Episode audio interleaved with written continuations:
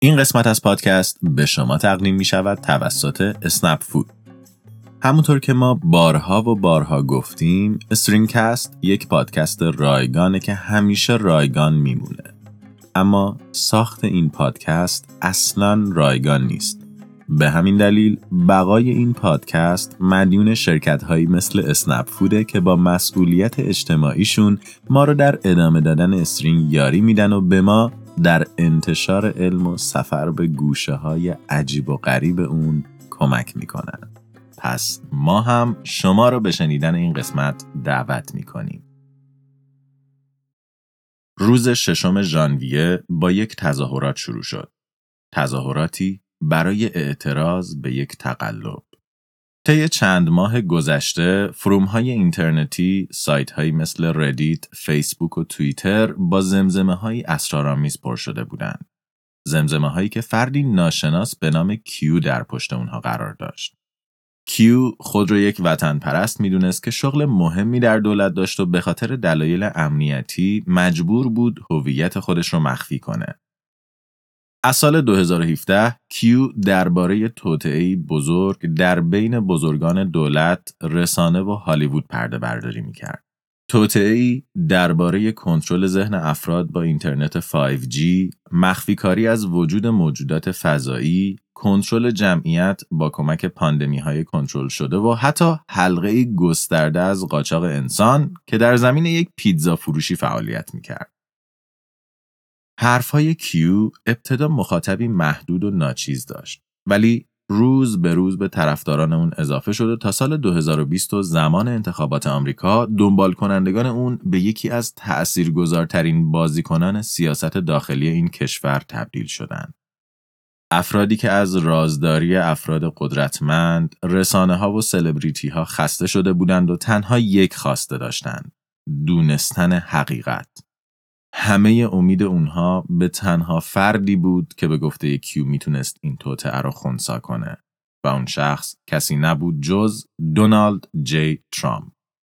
برای دنبال کنندگان کیو ترامپ یک نجات دهنده بود. فردی خارج از سیستم که با حمایت مردمی راه خود رو به داخل این نظام فاسد باز کرده بود و داشت تمام تلاش خودش رو می‌کرد تا توطعه افراد قدرتمند رو خونسا کنه.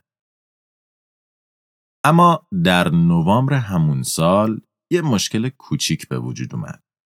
درست زمانی که طرفداران کیو در یک قدمی دونستن حقیقت قرار داشتند و ترامپ قرار بود همه چیز رو برای جهان افشا کنه افراد قدرتمند اون رو از مسند قدرت برکنار کردند تا اون رو با فردی بی خطر جابجا کنند. کیو در اینترنت به طرفداران خودش اطمینان داد که در نتایج انتخابات تقلب شده و با اعتراض اونها به این تقلب اونها می‌تونن نتایج رو باطل و ترامپ رو دوباره به قدرت برگردونن. هیچ چیزی برای نگرانی وجود نداشت و در روز ششم ژانویه ترامپ اسناد تقلب رو به تصویر می‌کشید و یک بار برای همیشه از حقیقت رونمایی می‌کرد. در روز ششم ژانویه قرار بود نتایج انتخابات در کنگره و سنا و با حضور معاون اول ترامپ تایید بشه. فرایندی فرمالیته و بی اهمیت که جزئی از رسم و رسوم جابجایی قدرت از یک رئیس جمهور به دیگری به شمار می‌رفت. صبح اون روز طرفداران Q برای سخنرانی ترامپ در واشنگتن جمع شدند. سخنرانی که طبق گفته Q قرار بود سرنوشت انتخابات رو به نتیجه دلخواه اون و دنبال کنندگانش تغییر بده. ولی در این سخنرانی نه خبری از اسناد تقلب بود و نه رونمایی از حقیقت. در بین حرفهای ترامپ یه سرنخ ریز برای کنانی ها وجود داشت. به نظر می رسید کلید ماجرا دست مایک پنس باشه و اگه اون در جلسه مشترک سنا و کنگره بخواد می‌تونه تایید انتخابات رو متوقف و قدرت رو به ترامپ پس بده. کمی بعد از این سخنرانی دفتر مایک پنس بیانیه‌ای رو منتشر کرد که خواسته ترامپ رو غیر ممکن می‌دونست و گفت که نه از لحاظ قانونی و نه از لحاظ حرفه‌ای قادر به انجام چنین کاری نیست ولی طرفداران کیو گوششون به این حرفها بدهکار نبود اونها به سمت کنگره رفتن تا اعتراض خودشون رو به پنس و نمایندگان کنگره نشون بدن و وقتی که دیدند حتی این کار هم نتیجه این نداره تصمیم گرفتند روش دیگه ای رو امتحان کنند.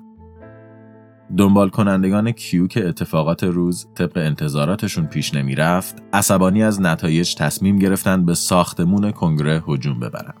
اگه دولت مردان با زبان خوش تسلیم حقیقت نمی شدن، کنونی ها به زور حقیقت رو به اونها نشون می‌دادند. طرفداران کیو به زور وارد ساختمان کنگره شدند و اتاق به اتاق شروع به گرفتن اون کردند. تعدادی از اونها سلاح به دست بودند و بقیه هم با دستمند و پارچه برای بستن و زندانی کردن نمایندگان. و تعدادی دیگه هم شعار می‌دادند که پنس به خاطر نافرمانی از ترامپ باید اعدام بشه. در نهایت و با دخالت نیروهای پلیس کپیتال حمله کنندگان به ساختمان کنگره دستگیر شدند و در این فرایند پنج مهاجم به قتل رسیدند. 138 مأمور پلیس زخمی شدند و بیش از 30 میلیون دلار آسیب به ساختمان وارد شد. و نکته عجیب در ماه بعدی نه ارگان نظارتی ایالتی نه دولت و نه حتی سازمان های مستقل بین المللی هیچ نشونه ای از تقلب در انتخابات 2020 پیدا نکردند. هیچ رأی جابجا نشده بود. هیچ تخلفی صورت نگرفته بود و در حق هیچ کس اجحاف نشده بود. به نظر می رسید که دنبال کنندگان کیو در یک توهم خیالی گیر افتاده باشند. یک تئوری توطعه مرگبار. سلام. تئوری های توطئه قدمتی به اندازه تاریخ دارند. مرگ نرو امپراتور روم، خیانت به سزار، قتل ابراهام لینکلن، استفاده از الکتریسیته برای کنترل جمعیت، فرار هیتلر به آرژانتین، جعل سفر به ماه توسط ناسا، کشته شدن پرنسس دایانا به دست خانواده سلطنتی، برنامه ریزی حملات 11 سپتامبر توسط دولت آمریکا، وجود نداشتن تغییرات اقلیمی، مرگبار بودن واکسن برای انسانها و حتی حتی صاف بودن زمین. اما تئوری توطعه یعنی چی؟ در ساده ترین حالت خودش، تئوری توطعه توضیحی برای اتفاقات مهم اجتماعی و سیاسی اطراف ماست که به شکل مستقیم یا غیر مستقیم به نقشه های مخفی، دستیسه های پشت صحنه یا برنامه های پنهانی افراد، گروه ها و سازمان ها ارتباط داشته باشه. در تئوری توطعه ما سعی می‌کنیم با کمک اتفاقات، اطلاعات و شواهد در دسترس از یک واقعه تصویری بزرگ بسازیم که مجموعه ای از عمل و عکس ها رو دنبال می‌کنه و معنایی بزرگتر از واقعیت به اون رخ داد میده. مثلا فرض کنید شنونده های استرینکست بعد از گوش دادن به این قسمت می‌خوان بیان ببینن من رضا کیم. پس توی اینترنت استرینگ رو جستجو می‌کنن تا من رو پیدا کنن بعد از این کار اونا می‌بینن که اسم و اینای من توی اینترنت هست ولی به جز استرینگ نه توییت می‌زنم نه عکس اینستا می‌ذارم نه هیچی. ولی از اون طرف شاین هم استوری می‌ذاره هم کامنت میده هم حضور فعال داره. بعد از چند ماه که اینطوری میگذره یکی از شنونده به این نتیجه می‌رسه که شاید شاهین منو به اسارت گرفته توی انباری زندانی جایی زندونی کرده و فقط برای ساخت این پادکست از من کار می‌کشه. اون شنونده مهربون بعدش میاد توییت می‌زنه که هشتگ کمک به رضا و ماجرا رو توضیح میده و بقیه هم وقتی با این شواهد و مدارک روبرو میشن کم کم شروع به انتشار این هشتگ می‌کنن و به همین راحتی یه تئوری توته شکل می‌گیره. در حالی که من نه زندانیم نه کسی به زور داره ازم کار می‌کشه. کمک. طبق نظرسنجی های انجام شده نیمی از جمعیت آمریکا حداقل به یک تئوری توته اعتقاد دارند و با تمام وجود اون رو به عنوان واقعیت قبول می‌کنند. حتی خود شما هم ممکنه در لیستی که کمی قبلتر گفتیم درباره چند تا از این تئوری های توطعه شنیده باشین و شاید حتی به یکی دو تاش باور داشته باشید و این موضوع هم کاملا طبیعیه. چرا که مغز ما انسان ها به شکل غیر مستقیم برای باور کردن این نظریه ها برنامه ریزی و شرطی شده. برای ما انسان ها بقا اصلی ترین قانون زندگیه. یعنی هر چیزی که بتونه شانس ما برای زنده موندن در جهان رو افزایش بده ارجحیت پیدا می‌کنه و بعد از مدتی در ناخودآگاه ما به عنوان یه جور غریزه ثبت میشه. در زمانهای خیلی خیلی دور اون زمانهایی که ما حتی برگ هم دورمون نمیبستیم یه آدم ممکن بود زیر سایه یک درخت نشسته باشه و یهو یه سایه ببینه که شبیه خرسه. این سایه شبیه خرس ممکن بود در واقعیت تنها چند تا شاخه و برگ باشه که شبیه خرس بودن. ولی در واقعیت اون آدمی که با دیدن سایه از جاش میپرید و فرار می‌کرد شانس بیشتری برای زنده موندن داشت. چرا که در دنیای پرخطر قدیم احتیاط شرط عقل بود. به همین دلیل ما انسان ها برنامه ریزی شدیم که حتی وقتی خطری ما رو تهدید نمی‌کنه وجود اون رو حس کنیم و درست مثل اون انسان اولیه که از جاش میپره بهش واکنش نشون بدیم تا امنیت خودمون رو تضمین کنیم. از طرف دیگه به دلیل اجتماعی بودن زندگی انسان ها اعتماد به دیگران از اهمیت بالایی در زندگی ما برخوردار بوده. به همین خاطر اینکه بفهمیم در یک قبیله یا گروه چه کسانی قصد توطعه و خیانت رو دارند باعث می شده شانسمون برای زنده موندن و بقا بیشتر هم بشه حالا این دوتا رو کنار هم بذاریم به چی می رسیم؟ به مغزی که گاهی حتی وقتی توطعه در کار نیست احتیاط رو شرط بقا می‌بینه و توی ذهنش تئوری هایی رو شکل میده که به نظر خودش اونو در مقابل خطرهای پیش بینی نشده محافظت می‌کنن چیزهایی که در نهایت میشن تئوری توته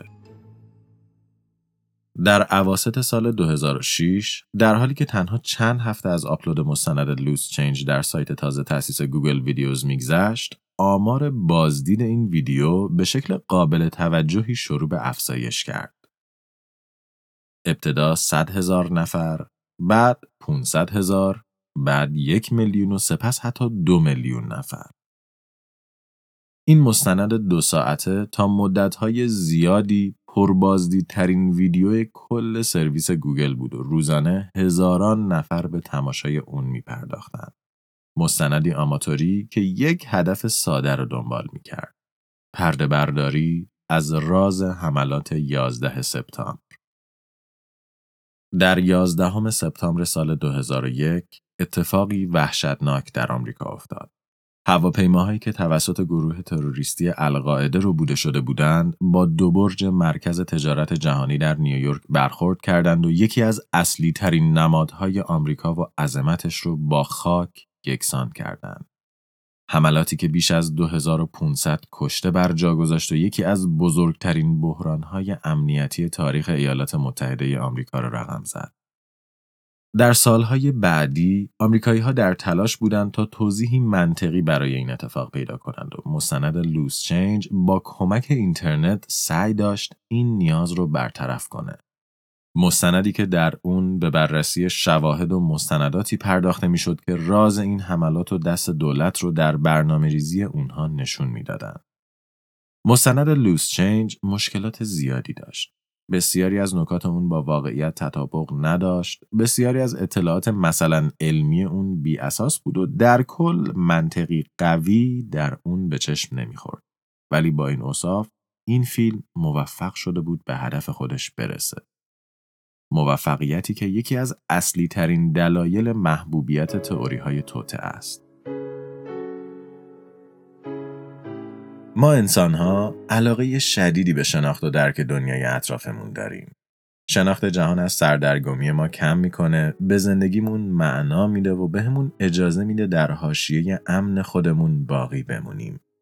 حاشیه‌ای که با درک ما از جهان سازگاری داره و منطقش با منطق ذهنی ما جور در میاد. اما گاهی اوقات اتفاقاتی رخ میدن که این منطق رو کاملا به هم میریزن.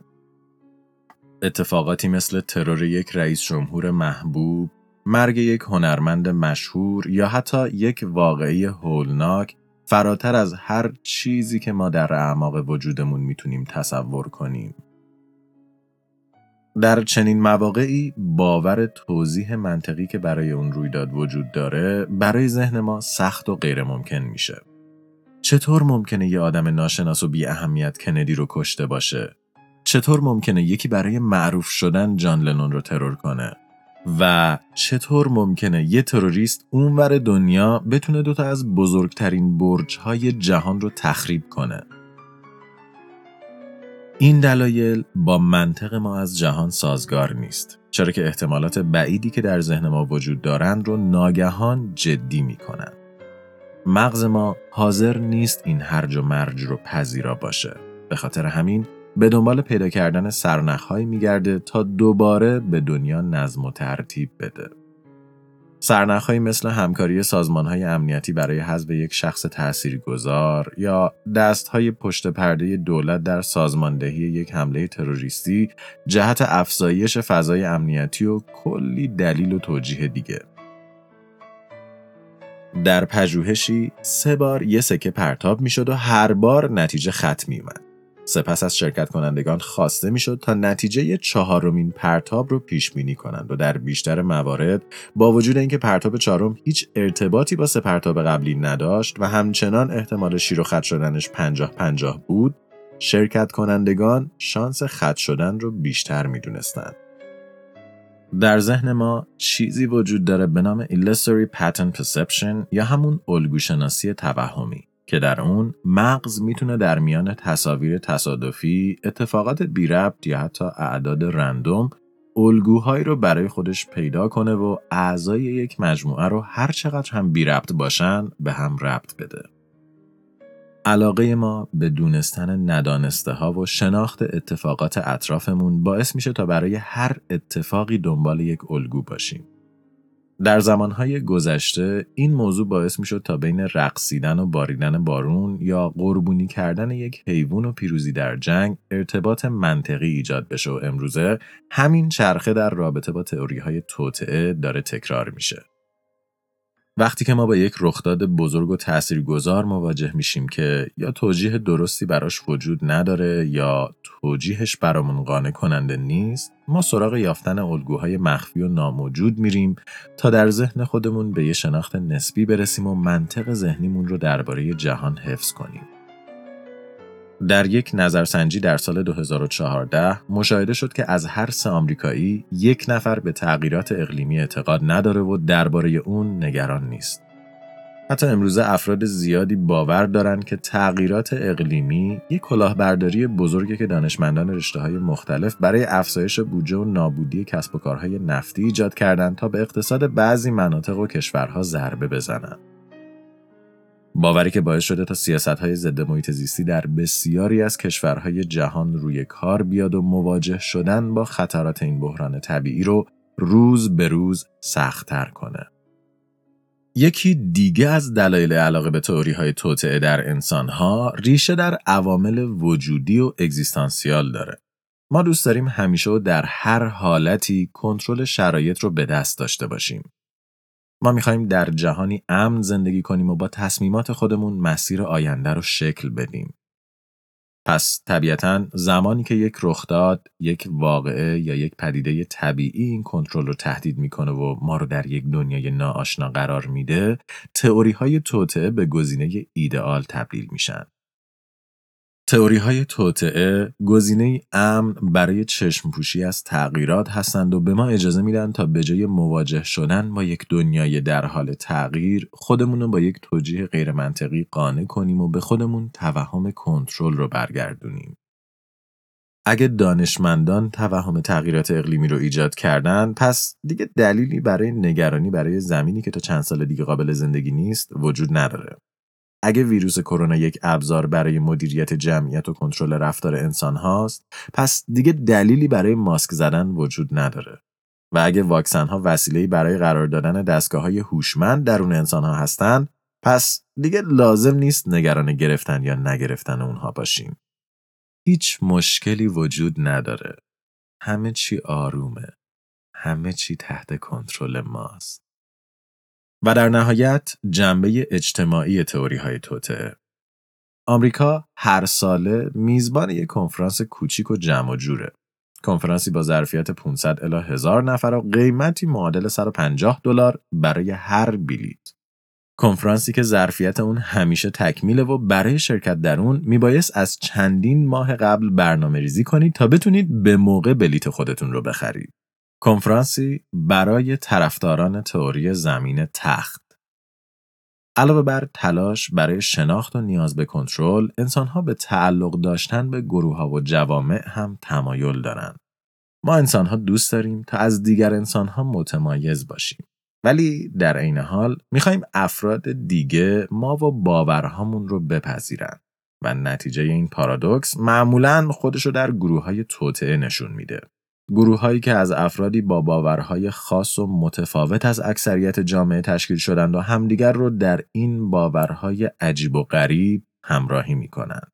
در مجموعه پسا حقیقت ما درباره اتاقهای پژواک یا همون اکو چیمبرها صحبت کردیم. گروههایی از افراد با دیدگاه مشابه که از یه جا به بعد فقط باورهای همدیگر رو تکرار می‌کنند و عضویت در اونها باعث میشه تا باور افراد نسبت به واقعیت کج و کله و ذهن اونها دچار توهم بشه.